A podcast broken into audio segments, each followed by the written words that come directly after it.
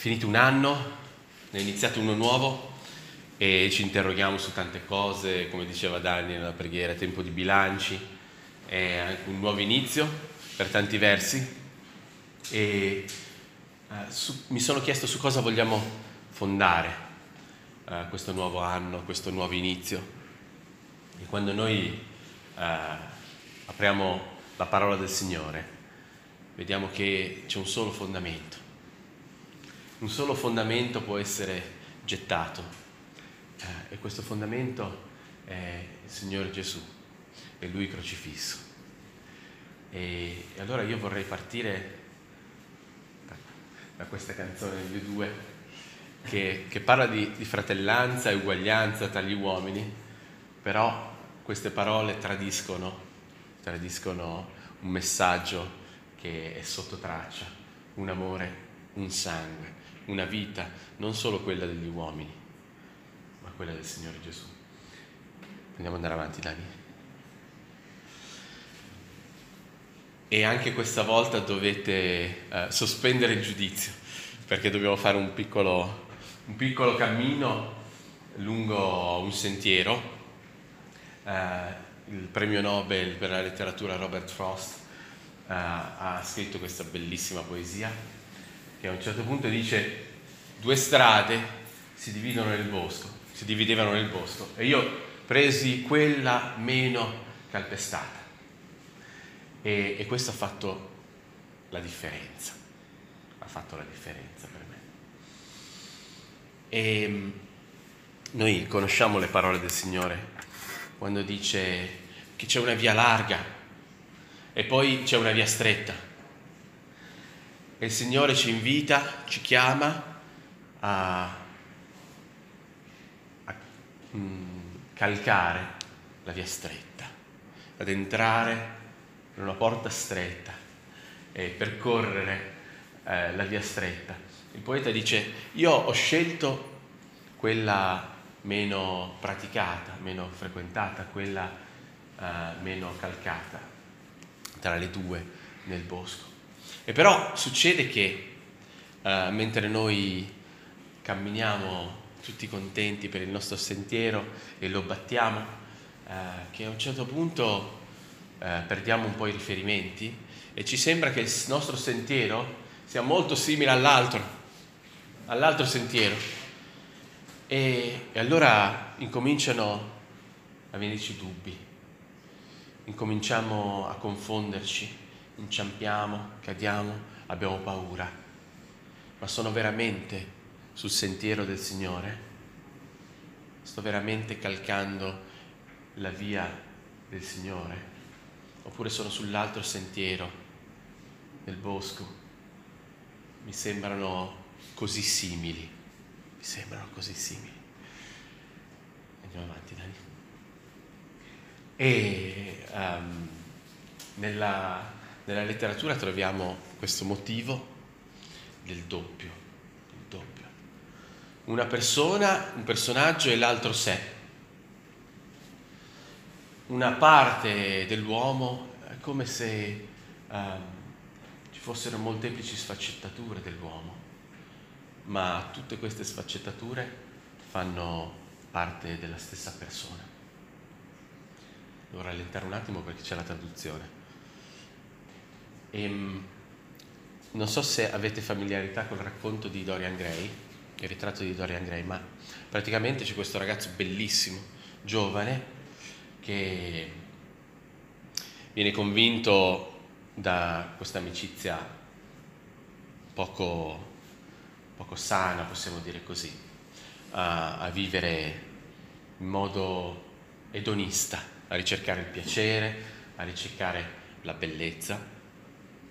E si fa dipingere questo ritratto di sé dall'amico Basil, un pittore, e lui vede la sua immagine ritratta nel dipinto e si innamora della sua bellezza.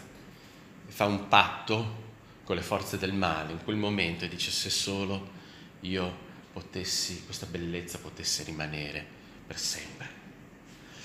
E, e in effetti è così, è così. La sua bellezza, la sua giovinezza rimane intatta in lui, non cambierà mai. Lui rimane, passano gli anni, rimane giovane, come quando il ritratto è stato fatto, rimane bello come quando il ritratto è stato fatto.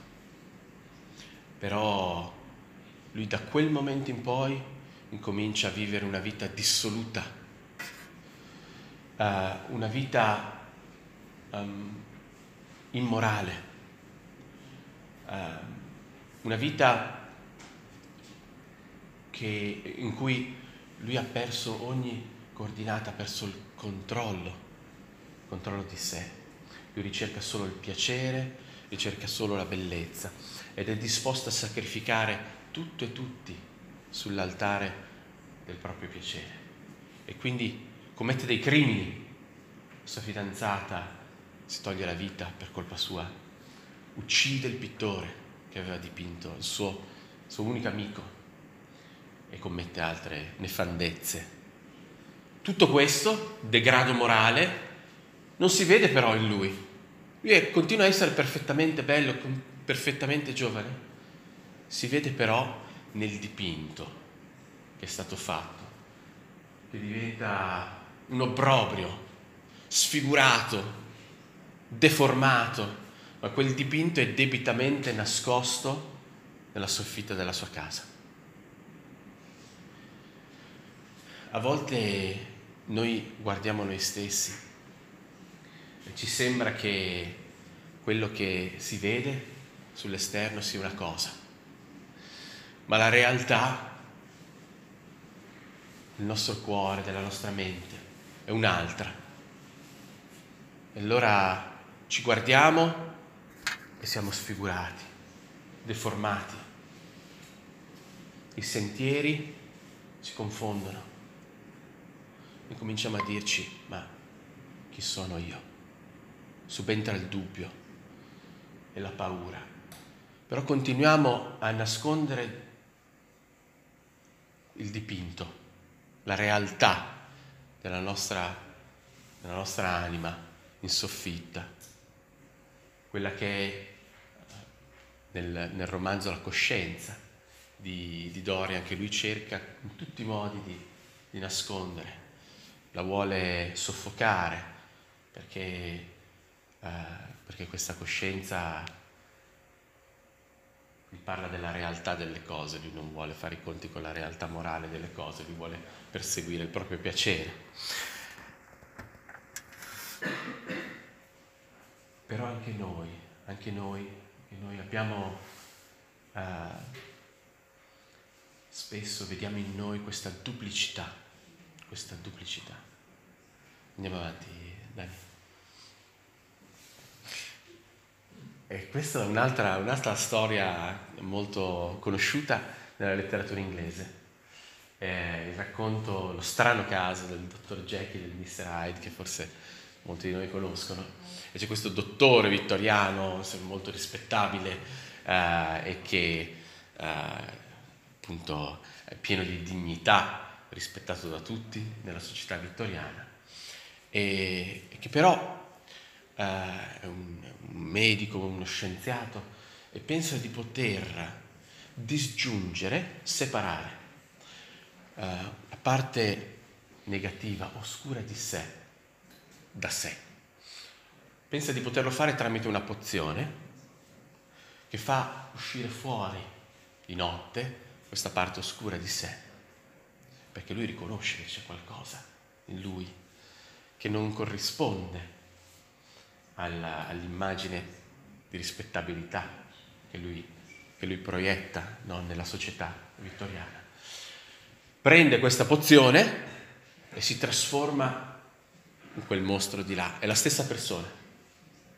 Ita Sophie Ryan, quella è la stessa persona, però lui di notte si trasforma in questo mostro, esce fuori, diventa un mostro orripilante, che commette dei crimini, calpesta una bambina, fa delle cose uh, orrende, un po' come Dorian, no?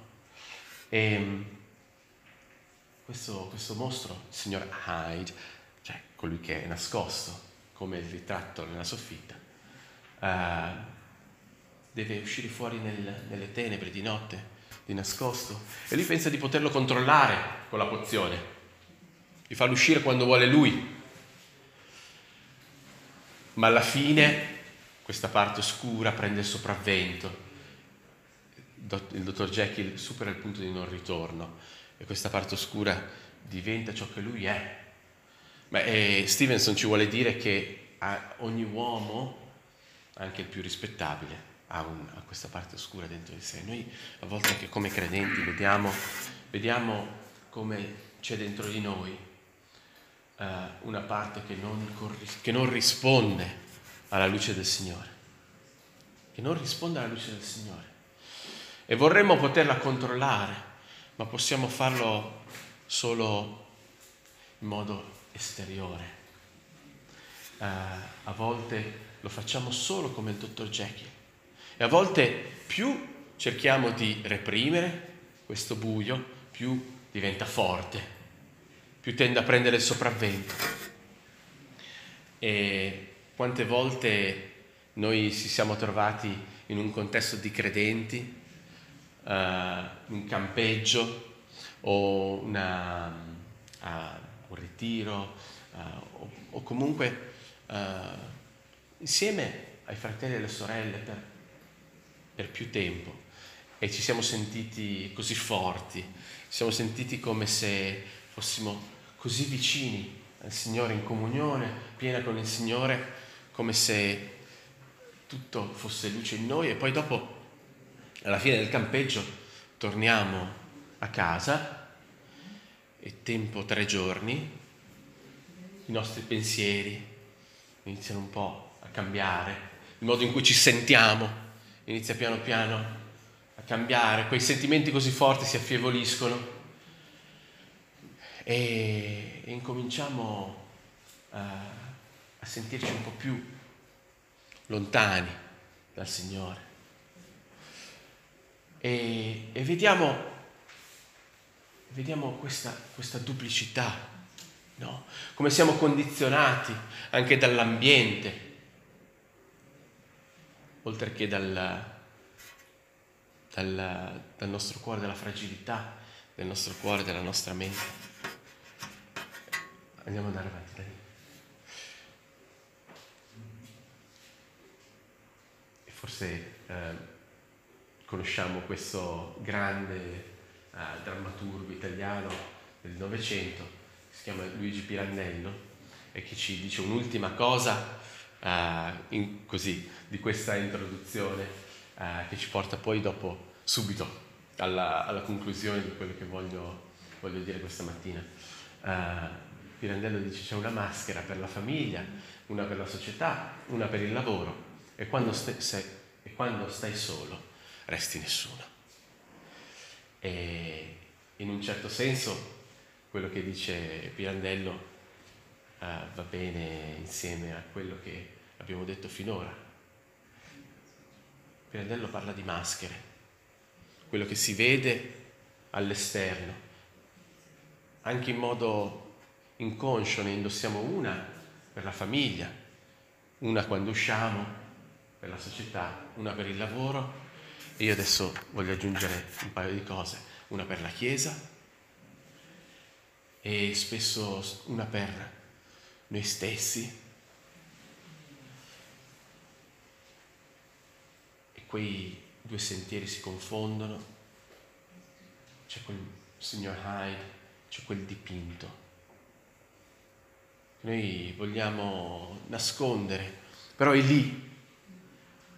E il dubbio e la paura rimangono. Ogni tanto questo dubbio e questa paura vengono fuori, li sentiamo così forti, e non sappiamo quando siamo soli veramente chi siamo, quando non dobbiamo mettere una maschera per nessuno, quando abbiamo il coraggio di, toglierla, di togliere anche quella che indossiamo per noi stessi. Chi siamo? Chi siamo? Sono veramente un figlio del Signore?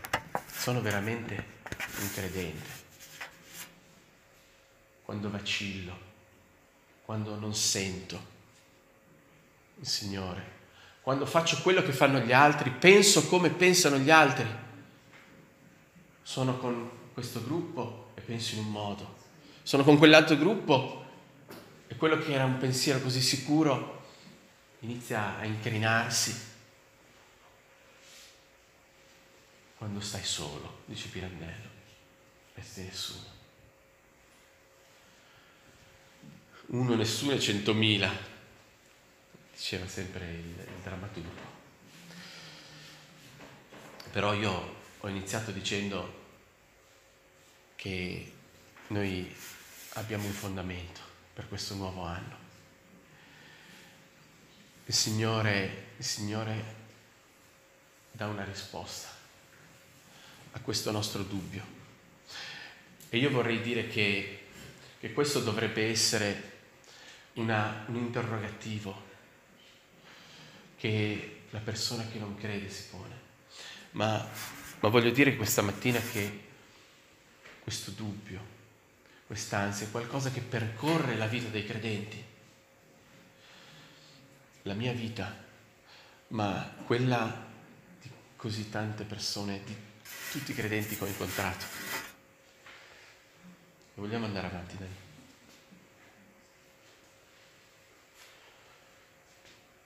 Un amore, un sangue, una vita. Vogliamo leggere questi, questi versetti. Ora sappiamo che tutte le cose cooperano al bene di quelli che amano Dio, i quali sono chiamati secondo il suo disegno. Perché quelli che ha preconosciuti li ha pure predestinati a essere conformi all'immagine del suo figlio, affinché egli sia il primogenito tra molti fratelli. E quelli che ha predestinati li ha pure chiamati.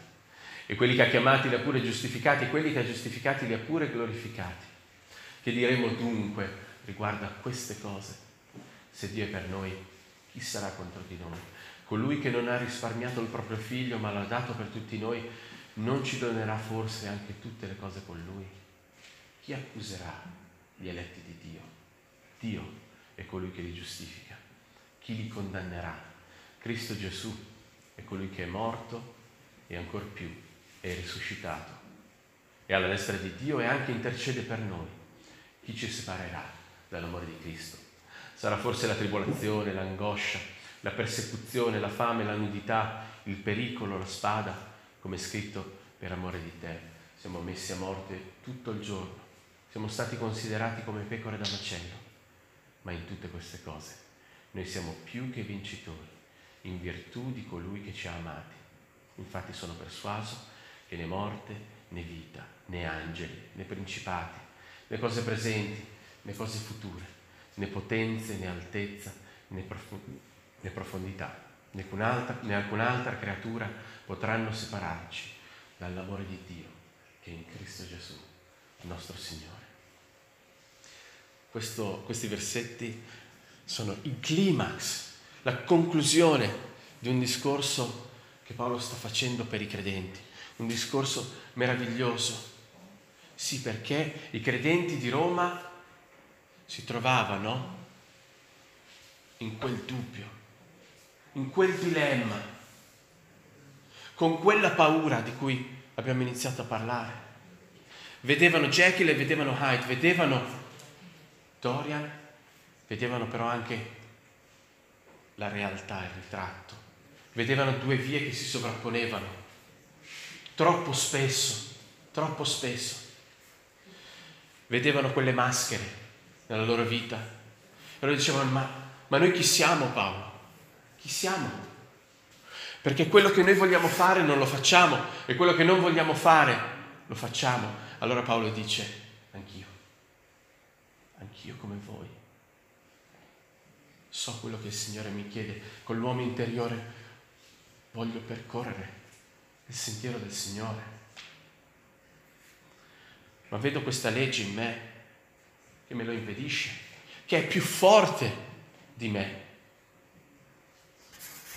Quello che io voglio fare non lo faccio, ma quello che non voglio fare è quello che faccio. Misero me uomo, chi mi libererà da Hyde.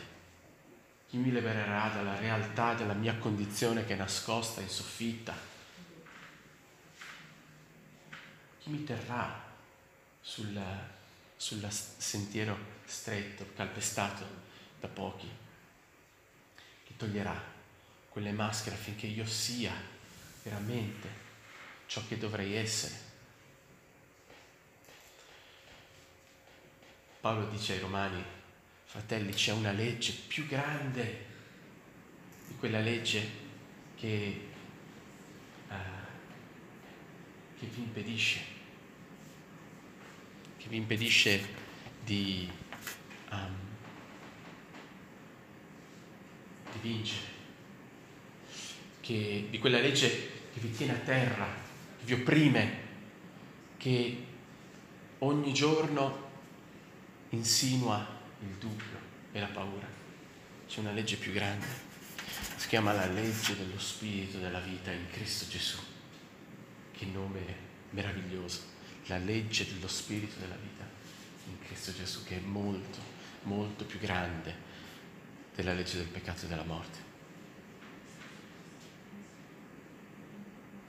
E allora Paolo dice, fratelli, anch'io, anch'io mi trovo in quel dilemma Anch'io vedo tutto questo in me. Ma ora noi sappiamo che tutte le cose operano al bene di quelli che amano Dio, i quali sono chiamati secondo il suo disegno. Chiamati secondo non il mio disegno, non il nostro, ma il suo disegno. Allora il Signore ci ha chiamati. Paolo dice ai Romani, Fratelli, il Signore vi ha chiamati. Perché dice Paolo, quelli che il Signore ha preconosciuti, li ha pure predestinati a essere conformi all'immagine di suo figlio, affinché egli sia il primogenito tra molti fratelli. Quelli che ha preconosciuti e poi predestinati, li ha pure chiamati. E quelli che ha chiamati, li ha pure giustificati e quelli che ha giustificati, li ha pure glorificati. Paolo sta dicendo, cari fratelli, care sorelle, i preconosciuti sono lo stesso gruppo dei glorificati, lo stesso numero, le stesse persone, gli stessi nomi. Non ce n'è uno di coloro che il Signore ha preconosciuti che Lui non glorificherà. e in questo suo disegno, che è suo, lui ci ha chiamati e lui ci ha giustificati e avendoci giustificati ci glorificherà. Paolo sta dicendo ai romani non abbiate paura, non permettete al dubbio di definire quello che siete. Ma chi siete? Chi siete? Una prima risposta che Paolo dà, siete persone che il Signore ha preconosciuto, prima che il mondo fosse. E poi siete persone che il Signore ha chiamato e siete persone che chiamate lui ha giustificato. E qui usa addirittura quello che è un perfetto, e quelli che ha giustificati li ha pure glorificati, come se fosse già avvenuto. Ma poi Paolo va avanti a dire, ma che diremo riguardo a queste cose? E dicendo queste cose sta parlando di quello che ha appena detto, queste cose, questo disegno che va dalla, dalla preconoscenza del Signore alla glorificazione. Che diremo di queste cose? E allora vediamo dalle parole successive come Paolo stia parlando esattamente di quello che abbiamo detto finora. Com'è possibile tutto questo? Se noi tutti i giorni siamo accusati perché cadiamo, se noi tutti i giorni abbiamo una coscienza che ci fa vacillare, è un nemico che ci, che ci vuole condannare. E vediamo quei sentieri che si sovrappongono, vediamo il dipinto, vediamo Mr. Hyde. Ma cosa dice Paolo in risposta a tutto questo? Che diremo? Ma se Dio è per noi, chi sarà contro di noi? Se il Signore è per noi, allora tutto questo viene meno. Tutti questi dubbi, queste paure, la risposta la trovano nel Signore, nel suo essere l'Emanuele, il Dio con noi, ma non solo l'Emanuele, nel suo essere il Signore crocifisso. L'Emanuele è Dio con noi, ma il Signore Gesù crocifisso è Dio per noi. Ma se il Signore non ha risparmiato suo figlio per noi, come non ci darà ogni altra cosa con lui? E, e Paolo non sta parlando delle cose materiali, non sta parlando di quello che l'uomo ricerca, ma sta parlando di queste cose, sta parlando di, di quello che, di, ha, di quello che ha menzionato dai versetti 28 al versetto 30. Sta parlando di questa vita. Se lui non ha risparmiato suo figlio,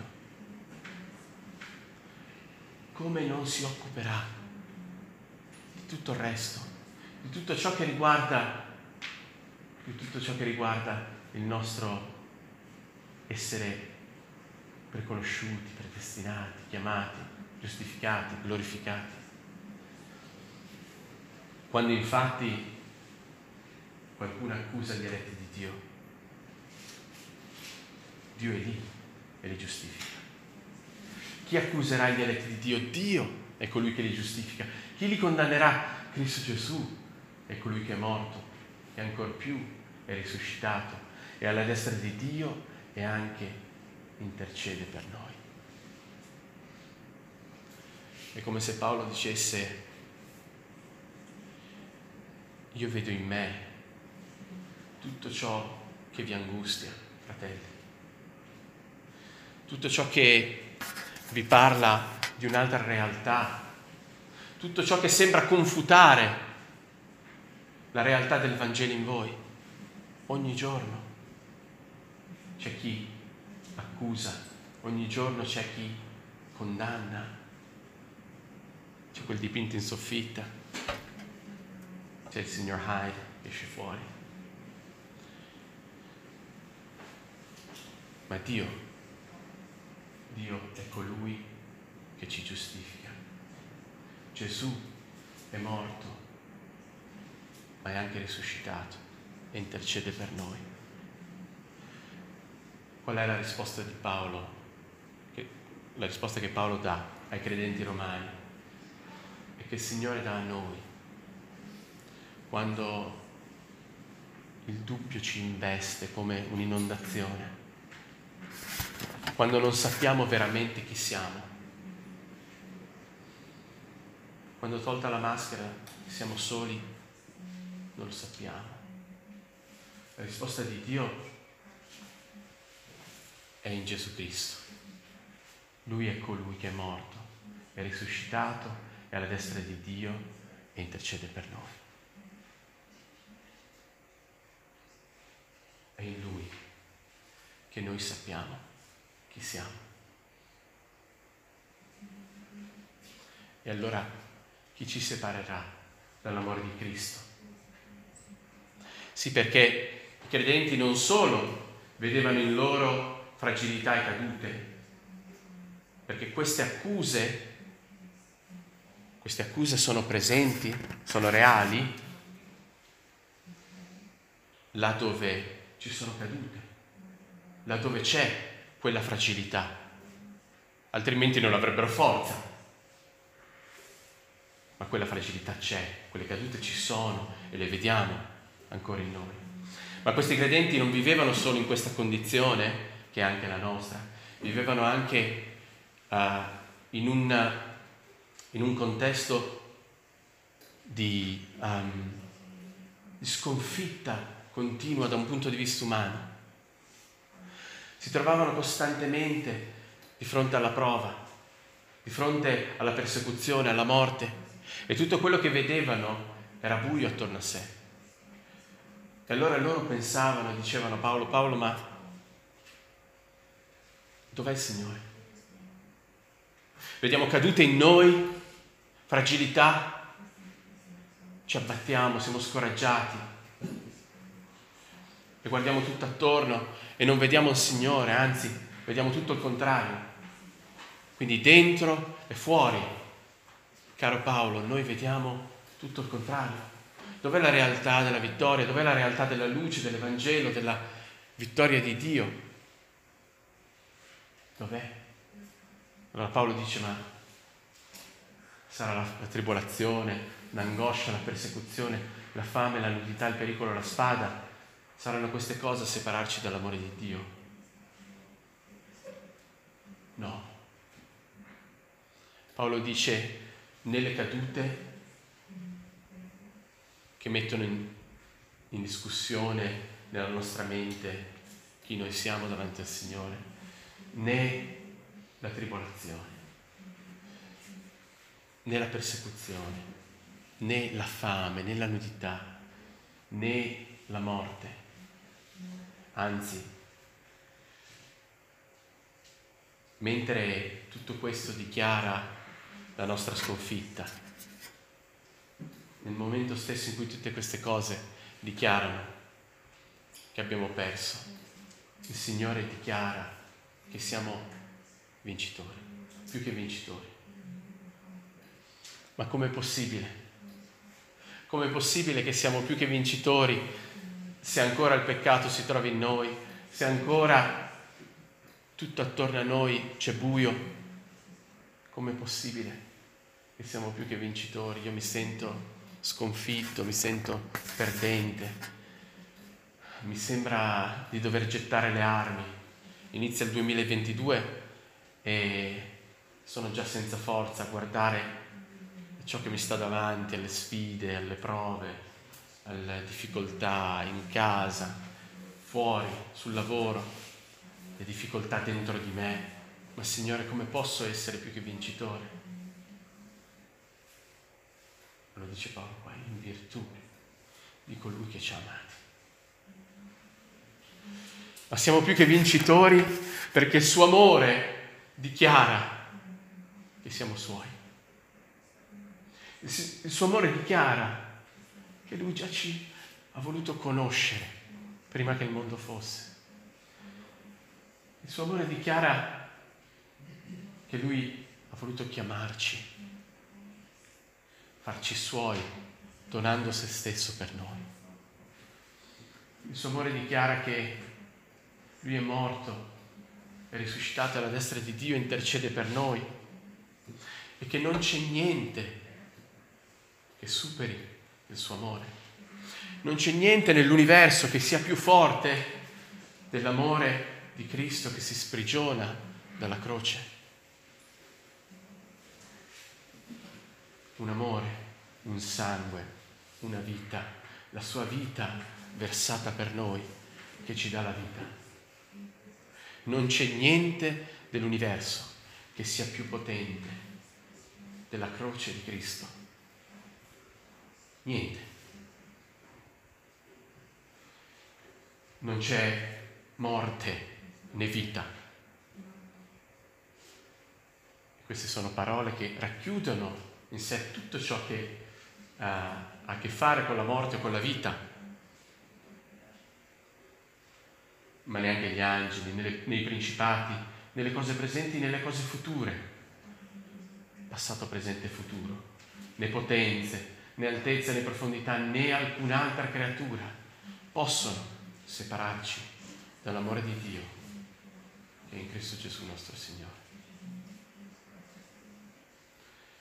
non c'è nulla in noi o al di fuori di noi, sulla terra nei cieli, nello spazio, nell'universo o in qualunque dimensione dell'essere che sia più grande dell'amore di Dio che il Signore ha riversato per noi in Cristo Gesù, quando Gesù è morto sulla croce, poi è risuscitato. Nulla. E allora c'è forse qualcosa che ci possa separare da questo amore, c'è qualcosa che possa strapparci da quell'amore che dichiara che siamo suoi, che dichiara che siamo più che vincitori. Un grande, forte, enfatico no. È la risposta a queste domande retoriche che Paolo fa ai fratelli romani. E vediamo nel testo, nella retorica di questo testo, l'enfasi. E io non sono stato in grado, non sono in grado di restituirla con questa forza. L'enfasi di Paolo. Paolo in queste parole, per come le ha vergate, sta gridando ai fratelli, fratelli, no, non temete. Quante volte il Signore Gesù ha detto non temete, non abbiate paura, non vacillate, non dubitate, Ma quando noi guardiamo a noi stessi abbiamo motivo di dubitare, ma l'abbiamo detto prima. Abbiamo, abbiamo non solo motivo, abbiamo una ragione inconfutabile per dubitare, per avere paura. Ma allora Paolo ci dice, ma guardate a Cristo. Cristo è la risposta. Quando c'è l'accusa, quando quel dipinto vi mostra la realtà delle cose. Quando eh, il signor Hyde ha il sopravvento, guardiamo a Cristo. Guardiamo a Cristo. Cristo Gesù nostro Signore. Andiamo avanti, dare l'ultima diapositiva.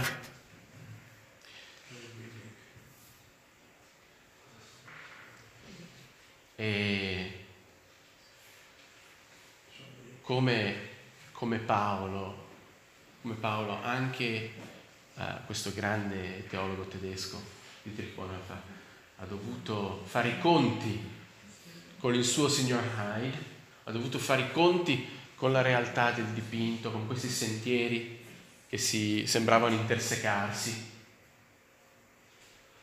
con le maschere. E dalla prigione lui ha lottato contro il nazismo, è stato internato, lui che era uno dei più grandi intellettuali di Germania al tempo, e, ma la cui identità era, ora scopriremo qual era, um, dalla, prigionia, dalla prigionia dal campo di Flossenburg scrive chi sono io. Spesso mi dicono che esco dalla mia cella disteso, lieto e risoluto, come un signore dal suo castello. Chi sono io? Spesso mi dicono che parlo alle guardie con libertà, affabilità chiarezza, come spettasse a me di comandare. Chi sono io? Anche mi dicono che sopporto i giorni del dolore imperturbabile, sorridente e fiero come chi è avvezzo alla vittoria. Sono io veramente ciò che gli altri dicono di me o sono soltanto quale mi conosco? Inquieto, pieno di nostalgia, malato come un uccello in gabbia, bramoso d'aria come mi strangolassero alla gola, affamato di colori, di fiori, di voci di uccelli, assetato di parole buone, di compagnia, tremante di collera davanti all'arbitrio e all'offesa più meschina, agitato per l'attesa di grandi cose, preoccupato e impotente per l'amico infinitamente lontano, stanco e vuoto nel pregare, nel pensare, nel creare, spossato e pronto a prendere congedo da ogni cosa. Non è questa forse la condizione in cui si trovavano i romani? come l'abbiamo descritta Romani 7 8. Non è forse questa la condizione in cui troppo spesso ci sentiamo noi? Chi sono io? Come mi vedono le guardie? Quasi pronto, signore del suo castello, pronto a comandare, affabile e sorridente, fiero, come chi ha avvezzo alla vittoria. Ma Bonhoeffer sapeva che questa immagine non corrispondeva alla realtà del suo cuore, la realtà di un uccello in gabbia, pieno di ansie, pieno di paure, di dubbi, di dubbi. Ma chi sono io? Ma alla fine di tutto questo cammino, la realtà che vedo è una realtà di, di persecuzione, di fame, di nudità, di perdita, di sconfitta non di vittoria. E vedo dentro di me scoramento, buio, e non ho la forza di confidare nel Signore, non ho la forza di gioire. E cado. E forse la realtà del mio cuore mi dice che io non sono, non sono quello che credo di essere sicuramente non quello che gli altri pensano di me. Chi sono io? Chi siete voi romani? Chi siamo noi? Qual è all'inizio di questo 2022 la nostra identità? Ci siamo mai fermati a chiedercelo? Al netto di tutto quello che noi, di cui ci siamo convinti nella nostra vita, ci hanno insegnato tante cose, siamo cresciuti magari nella Chiesa, abbiamo sempre fatto le cose in un certo modo, abbiamo sempre pensato in un certo modo, la nostra sensibilità ci ha sempre portati in una direzione, ma siamo veramente quello che diciamo di essere? Siamo veramente quello che gli altri vedono o c'è qualcosa di diverso? E la risposta a questa domanda forse ci, ci fa tremare le ginocchia, forse ci fa cadere forse ci paralizza. Paralizzava i romani e paralizzava in questo momento eh, di, di. Ma guarda la risposta. La risposta finale di quest'uomo è quella di Paolo. Oggi sono uno e domani un altro. Sono tutte e due insieme? Davanti agli uomini un simulatore e davanti a me uno spregevole vigliacco. Chi sono io? Questo porre domande da soli, da solo è derisione. Chiunque io sia, tu mi conosci. Potremmo dire tu mi preconosci, mi hai preconosciuto. Chiunque io sia, tu mi conosci, oh Dio.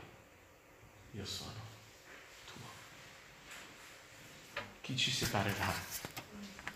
Dall'amore di Cristo? Nessuno. L'amore di Dio che è in Cristo Gesù è quello a dirci chi siamo. Come dice Paolo in Romani 8.1, non c'è dunque più nessuna condanna. Chi ci condannerà? Chi ci accuserà? Non c'è nessuna condanna per coloro che sono in Cristo Gesù. La nostra identità non è fatta di quello che gli altri vedono o di quello che noi diciamo di noi stessi. La nostra identità è fatta di Cristo. Il nostro essere in Cristo è la nostra identità. E questo è qualcosa a cui il Signore ci ha chiamati e che nessuno ci può togliere, perché non dipende da noi, da quello che noi sentiamo, facciamo, capiamo o vediamo, dipende da Cristo, da quello che Lui è e da quello che Lui ha fatto. In Lui noi siamo Suoi. Chi sono io? Sono Suo. io appartengo al Padre in Cristo Gesù. E questo è il fondamento che deve ridefinire la nostra libertà e tutto ciò che siamo tra di noi, nelle nostre famiglie, al lavoro, nella chiesa, nella società. Giù la maschera, giù la maschera, facciamo vedere chi siamo. Facciamo vedere a tutto il mondo chi siamo. Noi siamo di Cristo e siamo in Cristo. E quando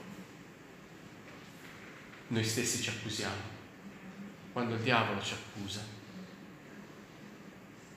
e allora è quando il dubbio sale ci, ci sentiamo affogare, siamo in buona compagnia, siamo in buona compagnia, ma abbiamo anche la risposta di Dio, tu sei mio, tu sei mio, perché io ho dato mio figlio, in lui ti ho riconosciuto, in lui ti ho chiamato, in lui ti ho predestinato, in lui ti ho giustificato, in lui ti ho glorificato. Vogliamo veramente fondare il nostro 2022 sull'unico fondamento che abbiamo, che esiste nel cielo e sulla terra, che è Cristo Gesù e lui crocifisso. Amen.